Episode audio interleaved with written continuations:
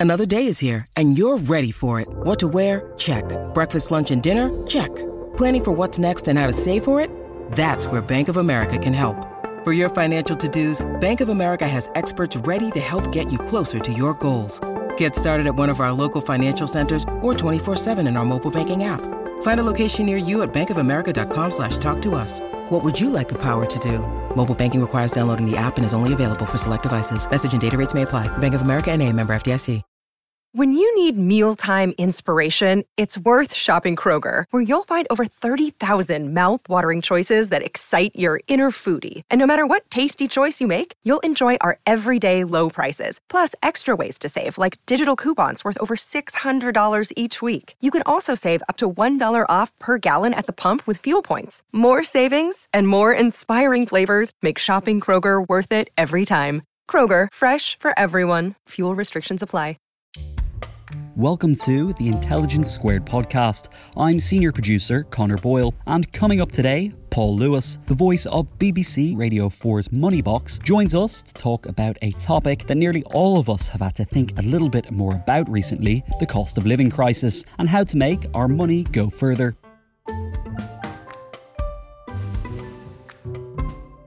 From understanding credit cards to buying a first home, or perhaps having a go at investing, money is an unavoidable part of all of our lives. But it's also one of the most complex and often opaque areas to try and understand.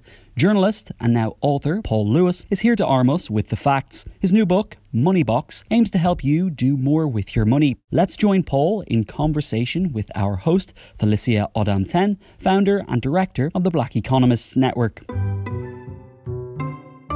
let's get started. Thank you for being here with us today, Paul. It's my pleasure. I'm, I'm delighted to be here and to talk to you and uh, all the people listening. It's really great to have you. So I know that you've written this excellent book called The Money Box, which is essentially a guide into how we can manage our finances all the way from when we were born to when we hit old age.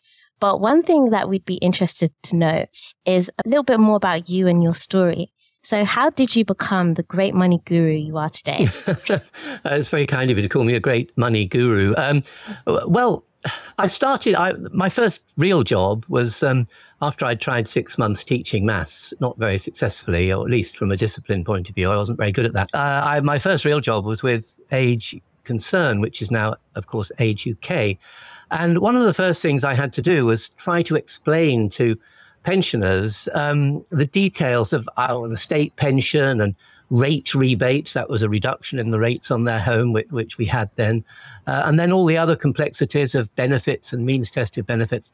And so getting down to the nitty gritty of those things and finding the actual law, not relying on secondary sources, but finding the law, working out the arithmetic, um, became the job I did. And I started writing about it. I wrote uh, for and still do for Saga magazine about it, and it, it just grew from there. And occasionally I'd turn up on the radio as a sort of expert. And then I was offered a job presenting an early morning show on Radio 5 Live. I had to get up at 3.30 every morning, which um, was not my favourite part of the job, I have to say. But I love presenting. And then I was offered a job on Moneybox. And as I say, I've been doing it all century, Felicia, since since the year 2000. So, so that's me, really. I mean, that that's my sort of history of job history. That's my CV. So you kind of just fell into this role, and it's worked out for you really greatly, actually. Yes, I, I fell into it. I mean, I have to say that my father was a, a maths teacher, and he taught me maths. He taught me. Uh, my love of maths really and logic and, and being logical and, and accurate about things. He taught me all of that. And so I'm always eternally grateful to him for it. Oh, that's really nice. Um, going back to the point you made about being a maths teacher, actually, there's been a lot of emphasis on the teaching of maths in schools right now. But do you think children are being taught the right skills they need to be financially literate? To be financially literate, you really only have to be able to add up and subtract. And that's just counting one way and counting the other way. So it, it shouldn't be beyond anybody who's really, who's been to school. Um, I mean, yes, you come across percentages, but uh, you, all you really have to know about percentages is that the bigger they are for a debt, the worse they are. And the bigger they are on your savings, the better they are. But yeah, I, I, don't know if they're taught the right things. I mean, I think some of the things you're taught, you know, trigonometry and algebra and all that kind of thing, most people never really use in their life. This is very useful if you become a scientist, if you become an economist. All of that is immensely useful. But for most people, they need to be able to add, subtract, multiply, divide, and know, roughly know what a percentage is. Um, and then they can manage their personal finances. And of course, they have to be literate because they have to understand the sometimes very obscure things that the financial services industry puts out. Yeah. So maybe this is a trickier question, but what do you think about the government's policy to um, increase mass education age? Well, as I said, I think the basics that you really need in real life, unless you're going to be an engineer or you're going to be an architect or you're going to be a scientist all of which are professions we should be encouraging people into, of course, if they can do that. But the maths you really need is the stuff you learn really in primary school and, and maybe first year of secondary school. I think it's good that people will carry on doing some maths. I think if you want to go more broadly, I think it's a shame that people don't do more foreign language at school, for example. That's been mm. dropped even before 16 now, I think. So I think people should be doing practical mathematics. And I think the way to make maths approachable to people is to show them practical examples of, of how it will work and how it will affect them.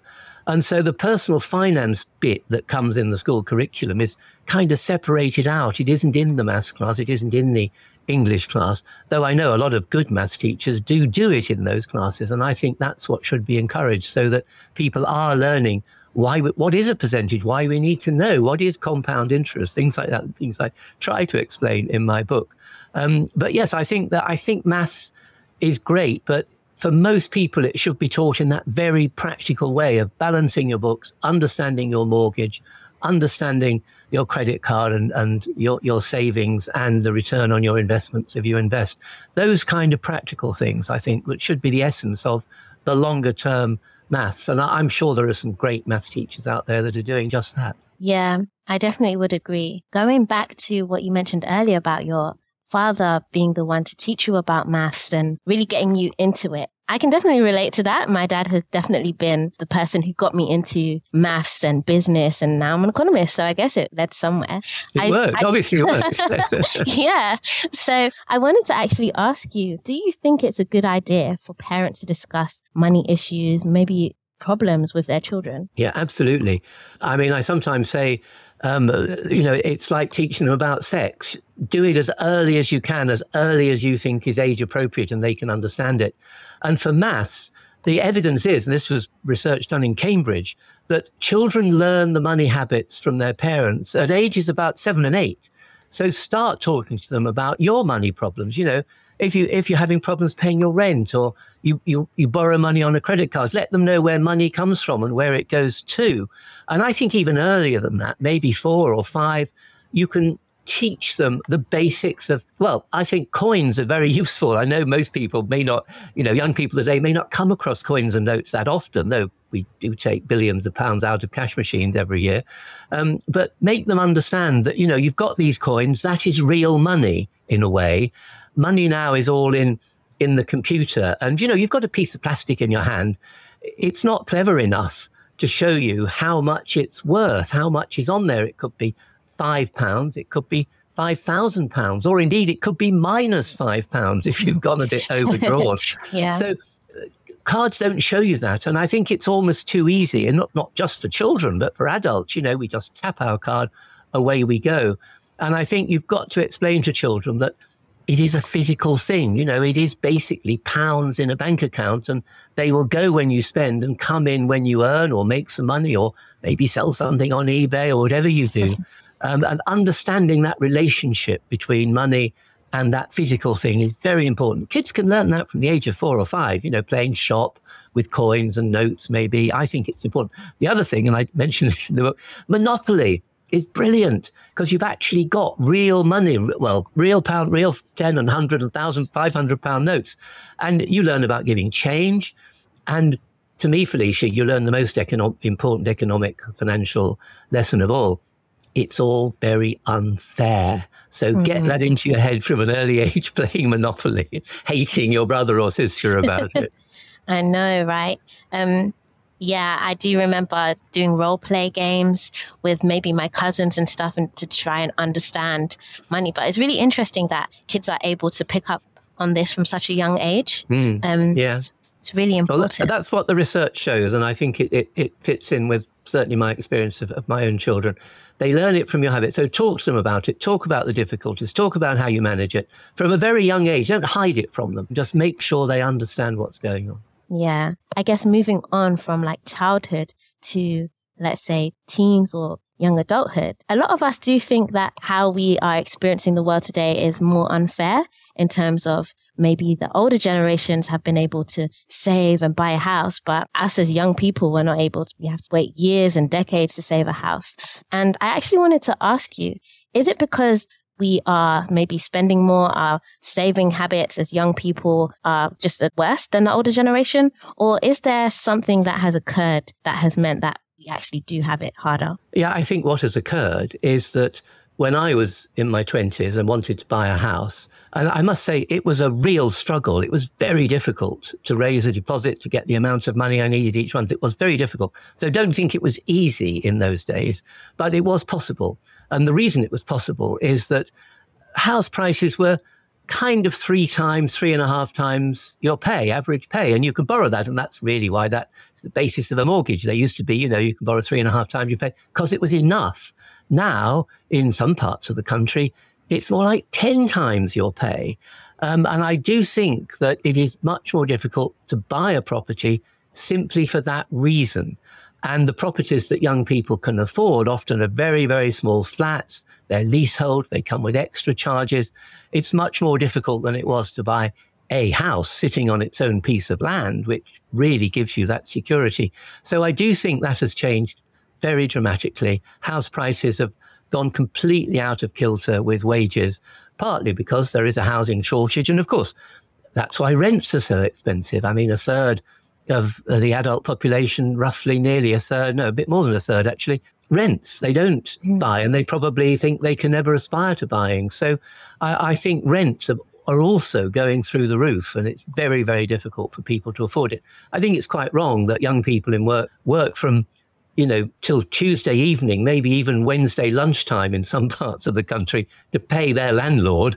And the rest of the week, they're working for themselves. So I, I do think that rents are also a problem, not just buying a home. Yeah, definitely. I'm currently renting and I'm like, I don't know. I don't know what afternoon, helps. you're feeling happy. Yeah. I know. Um, we just did analysis on the latest house price data release and house prices are still growing. But, but tell me, Ali, I mean, you're, Felicia, you're an economist. The yeah. one bit of economics I understand is supply and demand.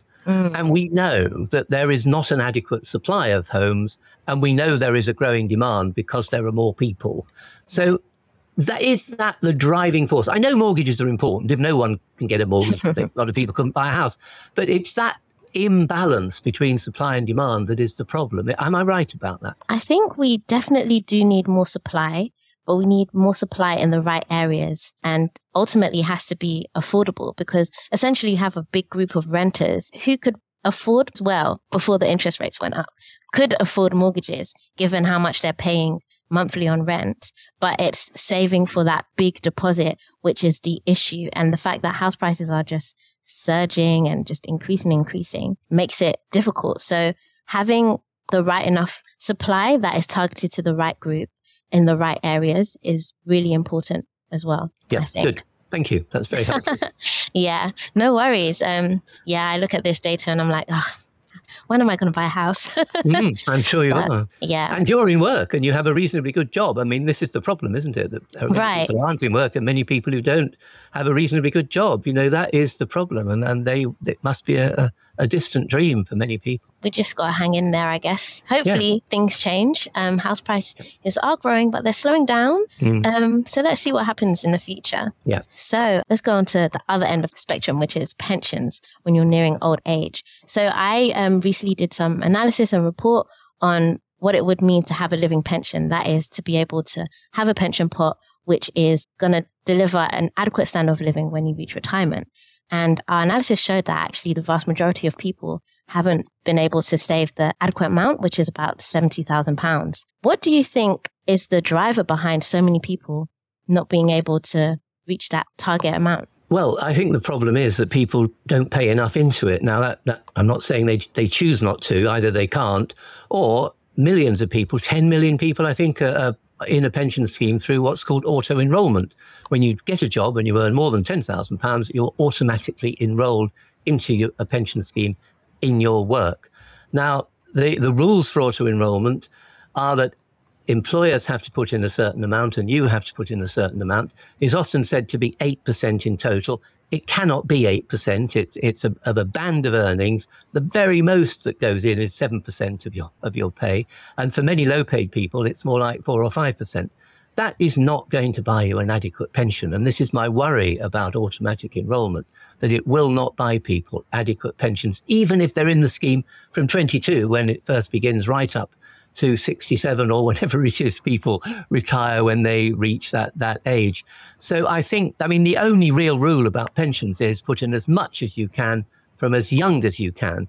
That, of course, is easy to say and can be very hard to do.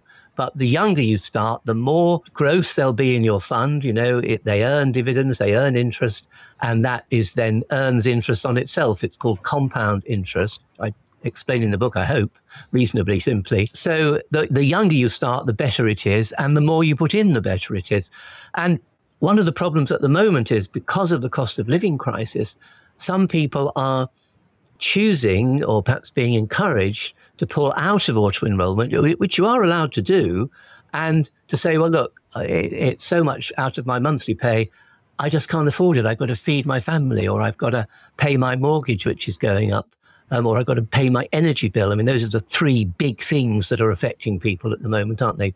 Mortgages uh, and rent, food and energy bills. Um, so they stop paying in. I hate to say it, but it's a kind of short sighted way to raise money. It's probably better than borrowing at high rates of interest. But if you don't pay in, your employer doesn't pay in, and the good old Chancellor, Jeremy Hunt, doesn't pay. And I don't use that phrase very much. But in pensions, you know, the Treasury pays, if you pay, if you pay in £100, it's boosted to 125 by the Treasury. Now that's worth having, even more if you're a higher rate taxpayer. That's worth having. So if you stop paying in, you lose those extra bits going into your pension. So if people do have to pull out, and I fully understand why some people feel they do, I really encourage them in a couple of years when things are looking perhaps a little bit better, they will start paying in again because it is in their long term interest. Having said that, the amounts going in automatically are not enough. And you should actually go to your employer and say, well, look, how about you putting in a bit more if I put in a bit more? Some employers are very open to that. Others, of course, won't be, but some are. So it's worth trying. Yeah, that makes a lot of sense. Um, auto enrollment was great in getting people to participate in pension saving, but in terms of the actual amounts that we're putting in, it's mm. just not cutting it for the future. So no. if we can, it's definitely important um, for us to start putting in more. And you also touched on something I did want to talk about, which was the cost of living crisis. And this is definitely a different um, a different time and a difficult time. It's not like what we experienced in COVID, where we had lots of government support. Um, there was a bit more solidarity. It's kind of hard, and it's it looks like it's going to be here for a while. And I wanted to ask you what you think people can do to help manage some of their finances. I think one of the problems with this is that there's a whole new group. You know, they're often called the squeezed middle. People who thought they were okay are suddenly finding mortgage up, supermarket bill up, and energy bills up that they're not okay. They can't manage.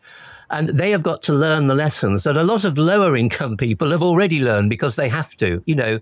Uh, so I think being very careful with, with the shopping, you know, buying own brands, looking at the bottom shelves in the supermarket where things are, uh, are sometimes cheaper, the things they don't want you to to spend your money on. That, Those are sort of tips. But really, you've got to start thinking of, first of all, cutting expenditure. And secondly, maybe earning a bit more. Now, all of us, I think, and I, I, I, say this because I've mentioned this so many times, and always somebody says, Oh, yes, I did that, or I realized that with, with your mobile phone, it's very tempting to download an app, either maybe a game or maybe it's, oh, a really nice weather app, you know, that you think, oh, that will really tell me the weather. But after a while, you think, well, it's not really any different from the ones I can get free. But what you do is you, you click on it and you think, oh, it's free. That's fine. But of course, it's not free in the long term. And after three months, wham, six pounds ninety nine a month comes off your debit, your bank yeah. account or your credit card. Or if it's an annual thing, it might be twenty nine pounds ninety nine or even more. And sometimes if you buy things online, and this is this has been true of things like makeup and seeds for gardens, that kind of thing. You think, oh, that's reasonable, and they arrive. And then in a month, another lot arrives and you've got to pay for them as well. And that is a real shock to people. So look at your bank account. I know it sounds boring, but it can be quite fun if you find things that you don't know what they are, check them out and cancel them. And the important thing to remember is your bank or building society uh, or your credit card provider must stop them if you ask. You don't have to go to the company. Just tell your bank or your credit card provider they must do it. Then you can go to the company if you want um, they'll soon get in touch with you if they think you owe them money, which you probably don't because the way that they get the agreements is pretty obscure sometimes. So stop those. And also streaming services.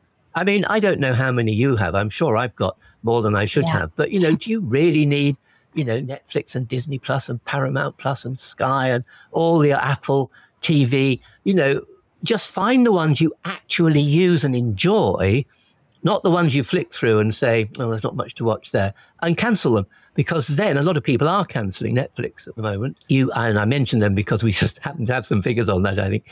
Um, then you will save that money and you won't miss it. You really won't miss it. So cut down on spending. And then on the other side, think about can I do a bit more work, a bit of overtime? Are there things in the house that I don't really need that maybe I could sell on eBay, you know, and start doing that? Or can I do a little temporary job, maybe, maybe babysitting or dog walking for money, or maybe bookkeeping for somebody, you know, or sorting out their computer, their, their internet, which many people would like help with that. So use your skills, think what your skills are and see if you can use those to make a bit of extra money. If you earn more than a thousand pounds in a year, you have to tell his Majesty's Revenue and Customs, HMRC. But if you keep it under a thousand pounds, you don't. Um, so it, it's worth doing. And it, it's that balance, you know, boosting your income a bit and cutting your savings a bit can help you stay in balance and not borrow to pay for the groceries, which is really a road to difficulties. Yeah, that makes sense. I can definitely relate to the streaming services. And what was actually helping me was sharing with my family members passwords, but I think that might be not quite legal anymore.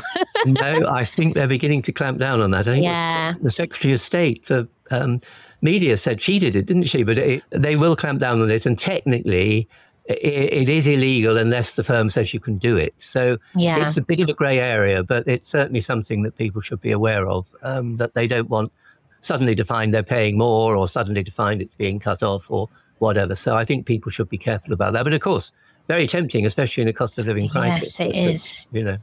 Yeah, I cancelled that once I found out because I do not want to get into trouble. so we know that, you know, everyone's feeling the pinch, but we do know that this crisis is actually hitting other groups more than it might hit the majority of people. And that's depending on like if you're a lower income households and particularly like minority groups, for example, ethnic minorities, or perhaps if you're from a disabled household, etc. And I wanted to um, get your thoughts on how people from different groups can manage the crisis and what you've seen in your work. Well, I suppose it, it, it is the same rules for everybody when it mm. comes to managing it. But you're absolutely right that the evidence does show. Uh, I mean, let me talk about disabled people first, because they, of course, can have much higher energy costs. They either have to keep warm because of their disability, they might have machines to run that are important for their health, or indeed even their life they will find their expenses are higher and their incomes generally are lower because they have fewer opportunities. So I think that is a real problem. And I don't think disability is recognized in the way it should be as something that that simply gives you more cost. You know, there are so many benefits that are means tested, but there are benefits disabled people can get and should get that are just because they're disabled. They're not enough, but they are there.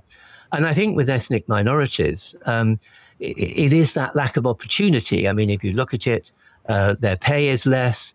So therefore, they're going to feel the rising prices even more. And I have to say, it's also the same for women, single women perhaps, that women still earn less in this country despite what is it, 40, 50 years of equality laws, yeah. 50, I think, isn't it? They still earn less. There is still a gender gap in pay.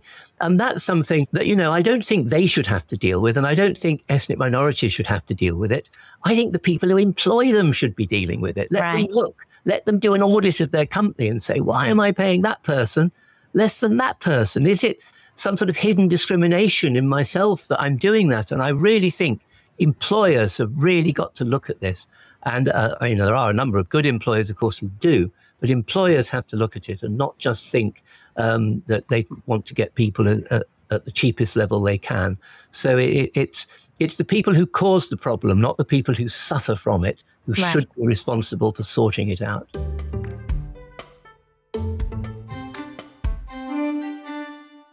Sponsoring the show for this episode is Marquee TV. Marquee TV is a streaming service with a difference. It's bringing you the top tier of performing arts straight into your living room or onto your device. So think dance, theatre, music, anything you might find in the West End, Broadway, or maybe a cool little experimental space too, but saving you the cost of a few tickets as well. I've got happily a bit lost in their vast library of performances, exclusive interviews, and behind the scenes content. Choreographer Jonathan Watkins' interpretation of George Orwell's classic 1984 was pretty cool, and I love the dance piece Sutra, inspired by the skills of Buddhist Shaolin monks. And we've got a special treat for our listeners. Marquee TV offers three months of access for just 99 cents. That's right, three months for only 99 cents. With the code SQUARED, simply visit marquee.tv and use the promo code SQUARED to dive into the world of arts like never before. Bring the arts home with Marquee TV. I do have another question for you, Paul, though. Given that there has been a rise of credit that's available, I wanted to ask if you had any particular thoughts on Klarna. I know you mentioned this a little bit in your book, but I don't want to give any spoilers. So, uh, well, Klarna is the. I mean, most people will know, but I'll just Klarna is the system where, and you find it if you buy things online. You even find it in shops now a lot. You want to buy something, and they say, "Oh, would you like to split it into three? It won't cost you anything. There's no interest charge, so you pay a third now, a third in a month, I think, and then a third a month a month after that. And it's not just Klarna. There are several of these mm buy now, pay later, BNPL systems with different rules and slightly different ways of organizing it. Now, it's like any credit, Felicia. If you manage it properly, it's, it can be a good thing. For example, with something like Klarna, you buy something online and you're not quite sure which color you want or not quite sure which size will fit you. So you order three or four, you try them on, you like one of them, you send the other three back. And of course, we have a right, an absolute right with online goods to send things back for no reason. If we don't have to have a, a, a, reason for it, if we do it within, if we tell the company within 14 days and then send it back within another 14 days, absolute right. They have to give you your money back. You might have to pay postage, but you have to get your money back. Um, so people use it in that positive way. You know, they, they buy lots of stuff, they try them on, they don't like most of them, so they send them back. That's fine as long as you do that and then you can pay it off when the bill finally comes for the one you've kept. But my worry is, and there is some evidence of this from the debt advice charities, that they are seeing more and more people who have got into serious debt with buy now, pay later. They've bought too much. And it seems great, doesn't it? Oh, it's a third the price. I know. I'll buy another thing. I'll buy two things because it, it still won't cost me as much. And this, of course, is why retailers pay the buy now, pay later company to be involved with them because the retailers know they will sell more, which means we buy more. So you've got to be very careful about it and don't buy things just because they seem cheap or much cheaper now, um, almost free for a while, and it's interest free. But of course, if you're late with your payments, some buy now, pay laters do charge you a fee. Ultimately, they will all try and reclaim that money, obviously through ultimately through the courts, which can be a very unpleasant process. So be very careful with buy now, pay later. And it's the same with any credit. It's the same with credit cards. If you manage them properly, they can be great. If you don't manage them, you can end up with growing debt as you keep borrowing more to pay the debt and to buy, you know, your next supermarket shop or your next outfit. Yeah, that's very wise. And it's not just Klarna. I mean, the banks are doing it now. They're all jumping on this bandwagon. You know, almost everything. When I go online to buy something uh, with with PayPal or an eBay or whatever, I'm always said, "Oh, you don't, you know, pay in three. You don't have to pay it now. You can pay it without in easy installments, etc."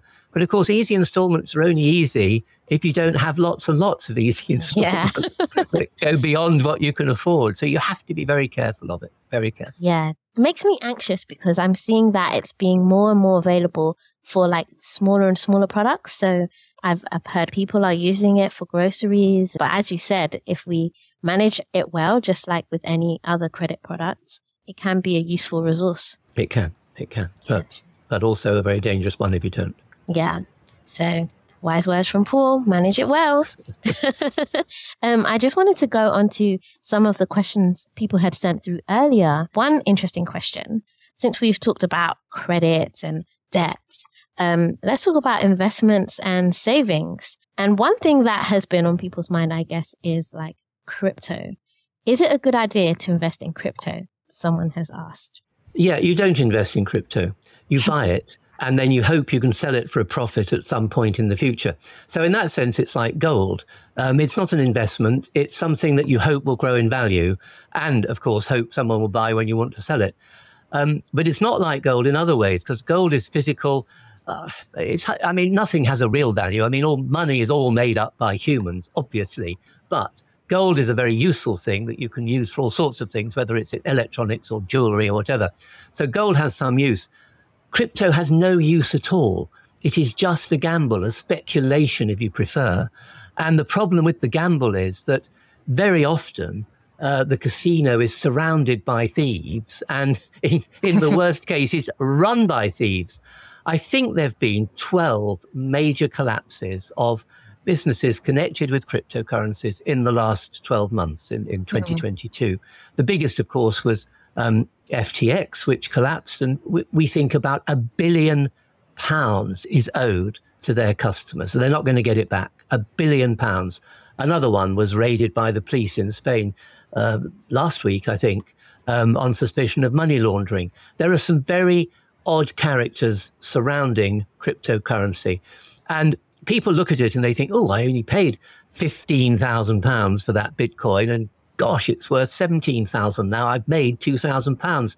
No, you haven't. You've only made two thousand pounds when you sell it for real money. Mm. And you know, if you wait another week, it might be worth twelve thousand pounds. You've lost it all. So it's a gamble. It's a speculation. Now I know there are people who say, you know, I've made a lot of money out of it. I mean, they're usually a second cousin of a friend's brother, aren't they? The sort of people you hear that, have, oh, he made a lot of money real people who've made money out of cryptocurrencies are few and far between.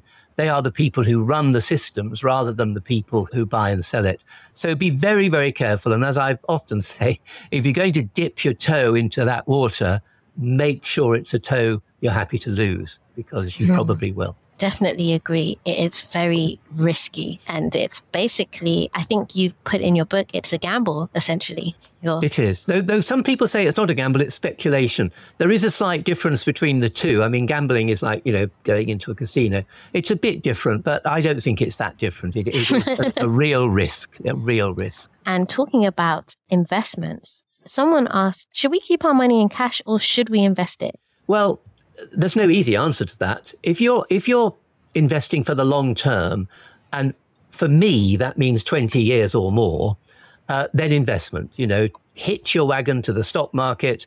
Um, have a good tracker that follows the stock market and get one with the cheapest possible costs because it's costs that eat away at your money. You know, your money's in a little pot and there are taps along the bottom and people can come along and take a bit of your money out every year or every month be very careful about charges. The lowest possible charges in a tracker fund in the long term is the way to grow your money best. That is what all the evidence shows.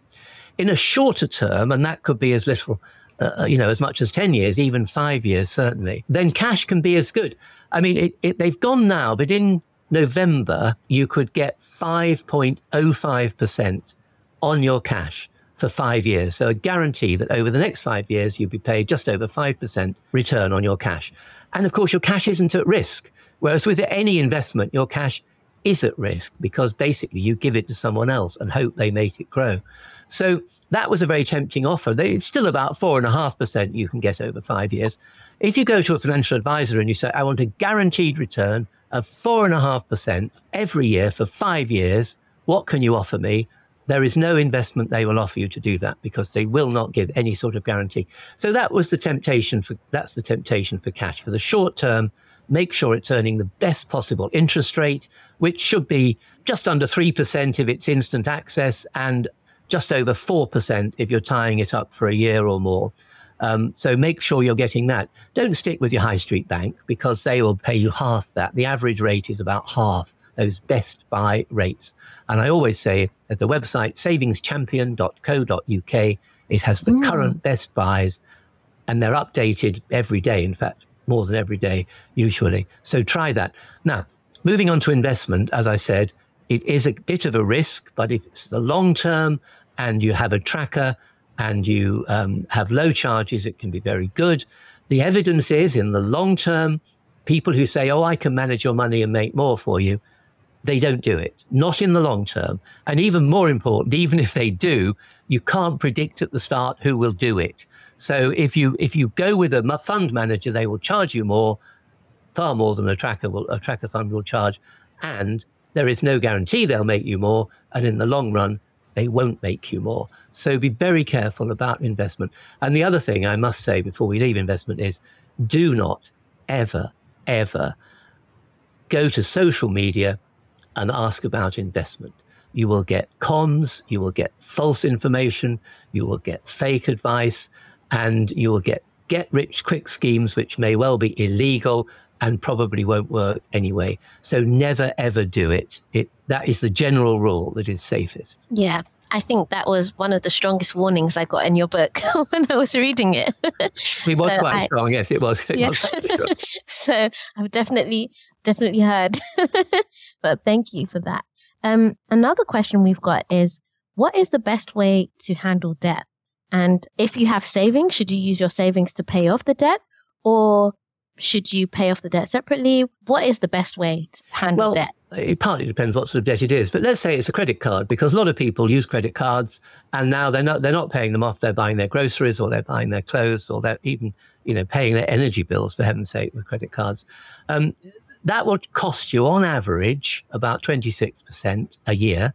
That means if you have a thousand pounds of debt, you will pay 260 pounds during the year and you'll still have a thousand pounds of debt. If you've got savings, there's no real point in borrowing money. You should use your savings because, I mean, I was talking about a good return of 4% earlier, way below the cost of debt. Now, that's easy to say. And, you know, people say, oh, but I like having a little nest egg. I can fully understand that. And I must confess, uh, Felicia, I've done this in the past. I've had an overdraft and I've had a savings account for, for my tax because it, it, I called it my sleep at night money because I knew I could pay my tax.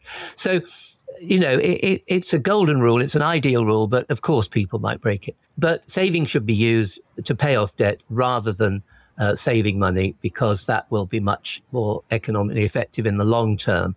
If you have spare money, pay off debt first. Pay off the most expensive debt first. Make sure you manage your debt properly.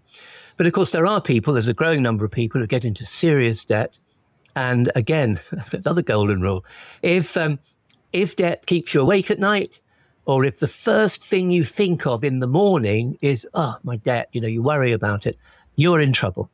So go to one of the big national debt charities, nationaldebtline.org or stepchange.org, or of course, citizensadvice.org.uk. Find your local one and get some face to face advice on debt if you can.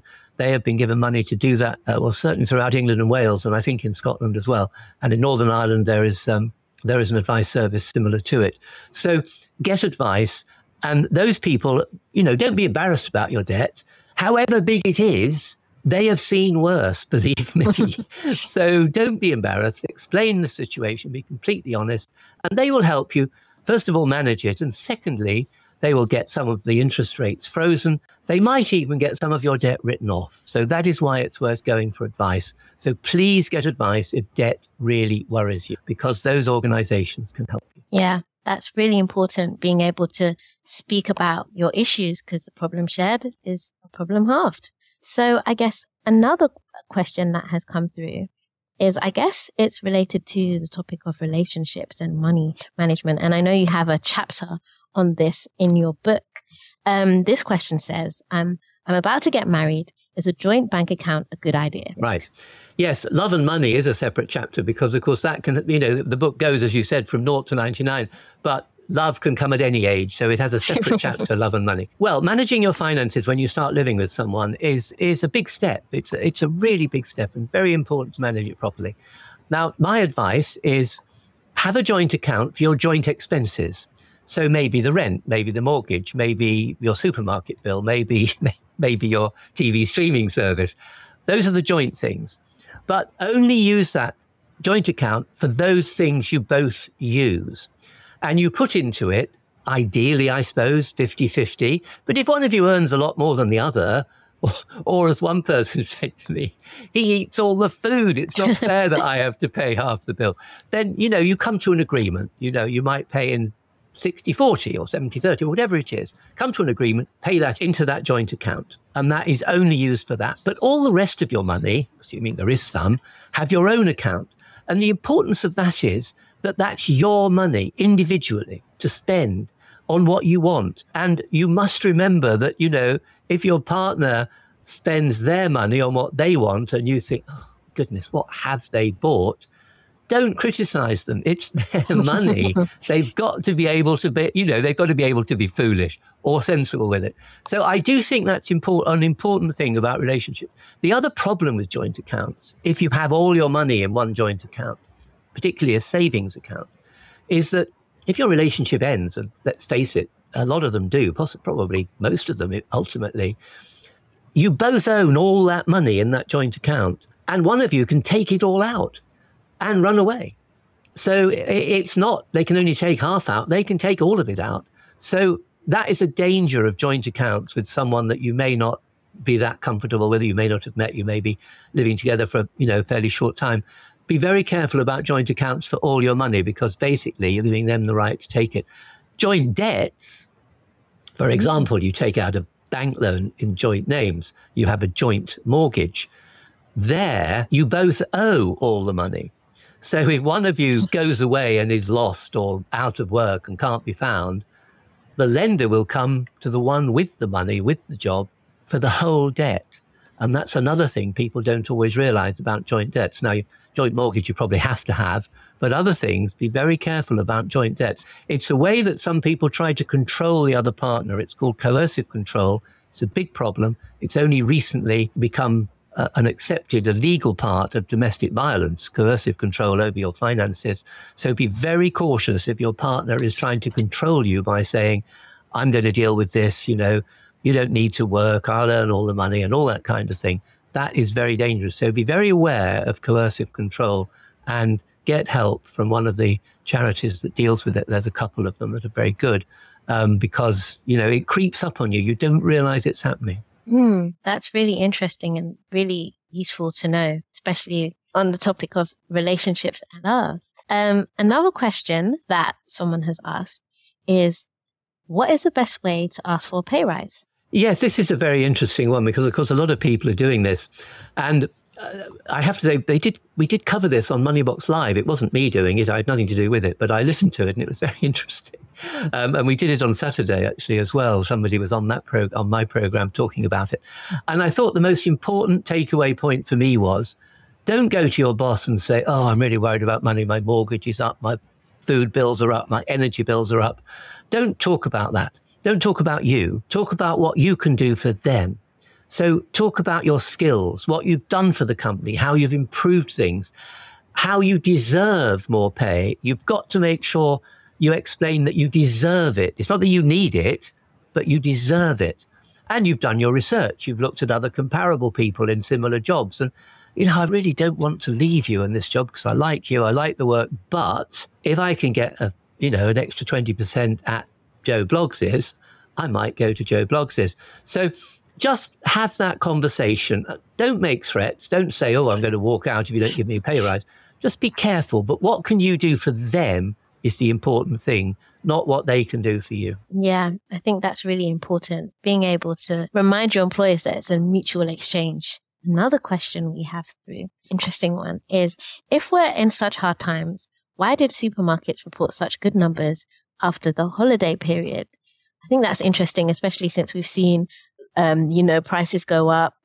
energy bills, even food costs. Food inflation has been a big, big issue. Yes. I mean, I've seen some figures and uh, I haven't got these at my fingertips, but certainly it showed that we were spending more, but we were actually getting less. So the supermarkets may well say, you know, people are spending more, but are they getting more? And I think the answer very often is they're not because prices have gone up. Now, supermarkets really try to squeeze down on prices. And of course, they squeeze suppliers. So they are complaining that they're not getting enough for their produce if they're, if they're eh, farmers or other things that they sell to supermarkets. So you've, you know, but I do think food prices are going up but people are actually getting a bit less for what they inevitably for what they buy. So uh, and I think people have to be very careful, you know, buy the own brands. As I think I said earlier, buy the cheaper things and you, you, you know, you won't miss the, the, the top branded goods that you're familiar with. Uh, sorry, this is going a bit off the question, but there are there, there is a hierarchy of supermarkets, and I have to say, Lidl and Aldi always come down as the cheapest, and I think Waitrose always comes as the most expensive. And this is a survey not by me, but of course, but by which the consumer organisation. So you know, you can spend a lot more by going to the wrong supermarket. Now, of course, if it's your local one and you don't have a car and you know you've got to get three buses to get there and spend hours then obviously people will go to the one that's nearest. But just be careful about making sure that you you go to the shop that, that's the least expensive. Um, and again this is not something we have to teach people who are on low incomes. They've always been doing it but maybe some of those who have been used to having enough to manage they have to think about this more. So that's that's my explanation. Um, and I must admit, it's a bit of a it's a bit of a shot in the dark. But I think supermarkets are reporting good figures because people are spending more but I don't think they're necessarily getting more. They're possibly getting less. I guess they have to protect their profit margins, right? of course, of course. Um, I've definitely noticed I've been getting a lot less. I buy popcorn, and the popcorn packet has become smaller oh, over time. shrinkflation, it's called, isn't it? Yeah, yeah. The, the, chocolate bar that used to be 600 grams, now it's 400 grams, but it still costs the same. I mean, that is a very familiar technique of, of manufacturers that they make they make things a bit smaller, but they still charge you the same. That is very familiar technique. And you don't even notice because you're actually spending the same, but you just think, oh, I better go and buy another one. It's run out. yeah, I know, right? Um, another question is more of a general question. Um, and I guess it's more on, I guess, being a financial educator to the masses. What do you think are the most common misconceptions about money? Goodness. Um, Sorry. no, I, I, think I think people don't. I think well, there's all sorts of things. I mean, first of all, I don't think people realise just how much money comes off what they earn. You know, a third of it um, above a certain limit goes straight to the the chancellor. Did I, did I call him the good old chancellor earlier? Maybe I did. But it goes straight straight to the tax authorities anyway. So if you earn an extra twenty pounds, a third of that, seven pounds odd, seven pounds nearly goes to the to the tax authorities. So I think people don't realize just how that works. I think people don't realize about debt and they don't realize what expensive debt is. And it's a very simple way to look at debt. You know, every debt that's advertised, every loan, whether it's a credit card or personal loan or, or buying something on, on credit, they have to have what they call APR, annual percentage rate, with a percentage sign. So it will say 12% APR or 26% APR when they advertise it. And all you have to know about that figure, because nobody actually quite understands how APR is worked out, to be honest. I've tried it with a spreadsheet. It's very difficult. Um, all you have to remember is the bigger the percentage, the more expensive the debt. And if you go online, you know, you can find debts at 99%. The maximum wow. is something like 1,600%. Those are really bad news because they are the most expensive debt. So the bigger the APR, the worse the debt. So always look for a low APR. And of course, you can get 0% credit cards that will, for a period of time, you don't pay any interest. That's fine as long as you pay it off at the right moment at the end. So I think debt, people don't really fully understand the cost of debt. And as I said, 26% APR means £1,000 debt, you're paying 260 quid. That's five pounds a week for nothing, just to the bank for interest. So you've got to think about oh. debt. And that would be my big top tip, actually. Think about debt and, and what percentages mean. Yeah, that is really important. Moving on to the topic of energy bills, um, someone has asked if smart meters actually save money? Well, that's a very interesting question. Smart meters certainly save money for the um, the, the distributors for the energy firms because they've sacked all their meter readers, for example. And if you look at the figures the government has published, uh, I think it's two thirds. It's on my website, but I think it's two thirds of the of the alleged savings are made by the suppliers, whether it's the networks or the people who supply the fuel or whatever. That's where the savings are made. The other third is supposed to be saved by us. But it's only saved by us if we watch that little meter go round, you know, assuming they work. They, sometimes they do go wrong. Watch that little meter go round and think, oh gosh, it costs a lot of money to boil a kettle. I'll stop doing it. We are supposed to save money by being more aware of the cost. Whether we actually do, I'm not sure. There is some evidence that we do save a bit. But don't forget, we're all paying for smart meters. That is it, twenty six pounds, I think, on the last year's bill was towards the multi-billion pound cost of fitting smart meters to every home in the country. Not that they've managed that yet, but when they do. So I don't know. They save money if you take notice of that little meter that tells you how much you're spending and adjust your use uh, accordingly. But I'm not convinced that people need a smart meter to know that boiling water costs money with electricity or putting the heating up costs money. Putting on the electric heat, electric fan heater costs a lot of money. Anything that you use electricity to heat costs money. So cut back on that. You can save more money with that thought. You know, just boiling a cup full of water in the kettle rather than filling it up and boiling the whole lot and then boiling it again when you want another cup of tea. So little things like that can save you money. They're dwarfed really by the massive rise in fuel bills, you know, double what they were last winter, going up again in April. Hopefully, maybe, maybe shading down a little bit later this year, but we're not quite sure about that. But smart meters are not the answer to saving money. They only give you information. They don't save any money. And it's up to you how you use that information. That's really helpful, actually, because I have a smart meter and I'm watching go up and I'm like, hmm, at what point do I intervene with my behavior? Is it helping me or do I need to do something? But no, that's actually really helpful. Tell you my challenge, Felicia. Look at your smart meter. Can you make it stop turning completely? Because it's very difficult now. You know, we have devices plugged in, we have charging things plugged in, the television plugged in, the computer or the laptop plugged in. It's very hard to use zero electricity. And you're still paying a standing charge, of course, but for the actual electricity or gas, very hard. So that's my challenge to people Try and use nothing and see if it's possible. And if it's not, that is just draining away every time, every minute that passes, that, that is draining away because you have all this stuff plugged in because it's just a bit more convenient. Yeah, I have a follow up question. So when for example, you're not in the house, maybe the Christmas period, you've gone away and you come back and you see your smart meter is still moving what actually causes you to still pay money for? Well, there are two. There are two things that you pay money for, whatever happens. One is the standing charge, um, and if you've got a um, a prepayment meter, the scandal is that if you if you've no more money on it, and your power goes off and your heating goes off, you're sitting there in the cold and the dark, and you're still paying the standing charge, which wow. for gas and electricity together is is over six pounds a week. So that is one thing that that charges you, but that won't be shown on your smart meter. No, it is the devices. It's the things that are always plugged in. Um, and there are some things that probably have to be. I mean, you know, your television updates sometimes at night. If you've got a, a Skybox or something, it updates overnight. If you've got a um, charging device that may not be actually be charging anything, but you feel your charging devices, are they warm? If the answer is yes, they are using electricity. so unplug them or turn them off. But, you know, don't leave them in not actually doing anything for you. And there are some things like, I don't know, a burglar alarm, a boiler, for example, a gas boiler, then that has electricity to it all the time, but they don't really use any significant amounts. It is the devices, I think, that use the electricity. So, yes, always make sure that you have things that are getting warm are costing you money. That is the rule. That's actually really helpful because I guess I couldn't unplug my fridge or that would be a disaster.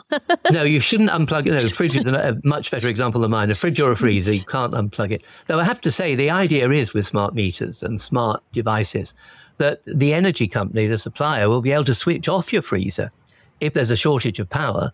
And if it switches it off, you know, for a couple of hours in the night, doesn't really matter. It'll still be very cold in there. So that is the plan to try and balance the energy usage by them taking control of your devices. And that's another reason why I'm slightly suspicious about smart mm. meters, I must say.